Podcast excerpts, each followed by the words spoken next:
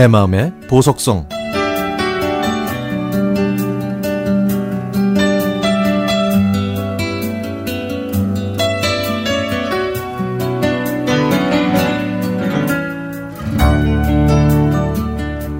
여름이면 엄마는 온몸이 쑤시고 아프다고 하십니다.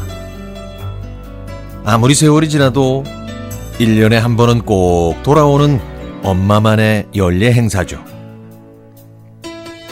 엄마는 무더운 삼복더위에 저를 낳으셨습니다.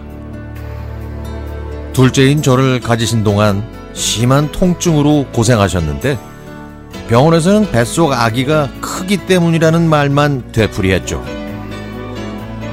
만삭 있을 때도 몸무게가 40kg밖에 되지 않던 연약한 엄마를 걱정했던 외할머니는 아기를 포기했으면 하는 뜻도 내비치셨지만 엄마는 예쁜 딸을 낳게 해달라고 기도하시면서 그 고통을 다 참아내셨습니다. 뜨거웠던 그 여름밤, 산통이 시작된 엄마는 아빠와 함께 병원에 가려고 했지만 당시에 있었던 야간 통행 금지 시간이 걸렸던 겁니다. 엄마는 심해지는 진통을 참아가며 통금이 끝나기만을 기다리셔야 했죠.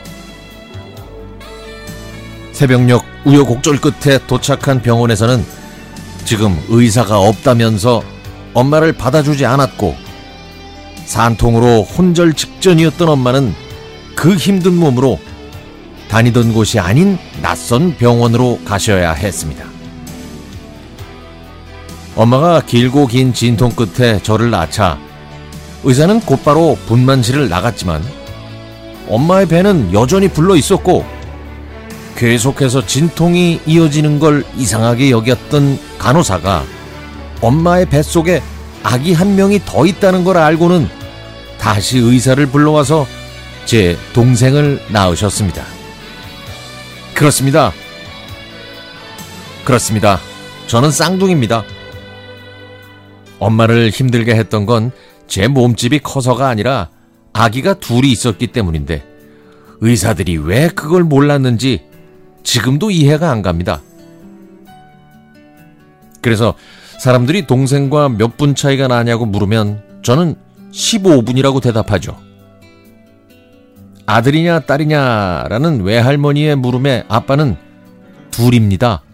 라고 대답하셨다고 합니다. 여린 딸이 쌍둥이를 낳고 많이 힘들어하자 외할머니께서는 저를 7살까지 키워주셨죠. 철없던 시절엔 엄마랑 갈등도 많았고 싸우기도 많이 싸웠습니다.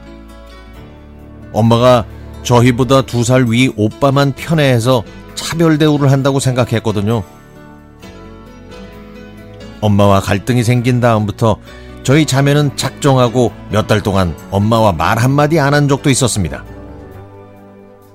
엄마와 다툴 때 우릴 왜 낳았냐는 원망의 말도 했는데 외할머니의 만류에도 지켜냈던 딸들이 목숨을 걸고 낳은 딸들이 이런 말을 했을 때 엄마가 얼마나 마음이 아프셨을까요?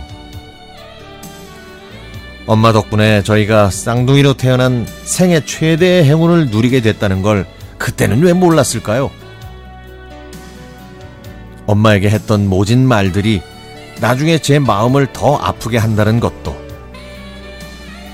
저희한테 해준 게 없어서 미안하다는 엄마의 말씀이 이렇게 죄송할 줄도 그때는 몰랐습니다. 예전에는 엄마가 저희의 보호, 보호자였듯 이제는 저희가 엄마의 보호자라는 것도 뒤늦게 깨달았습니다. 엄마, 엄마가 우리 엄마여서 정말 좋아. 모자란 딸들 이렇게 보듬어주고 또 언제나 우리 곁에 있어줘서 고마워. 우리도 엄마 곁에서 친구 같은 딸이 될게. 세상에서 제일 많이 사랑해요. 엄마!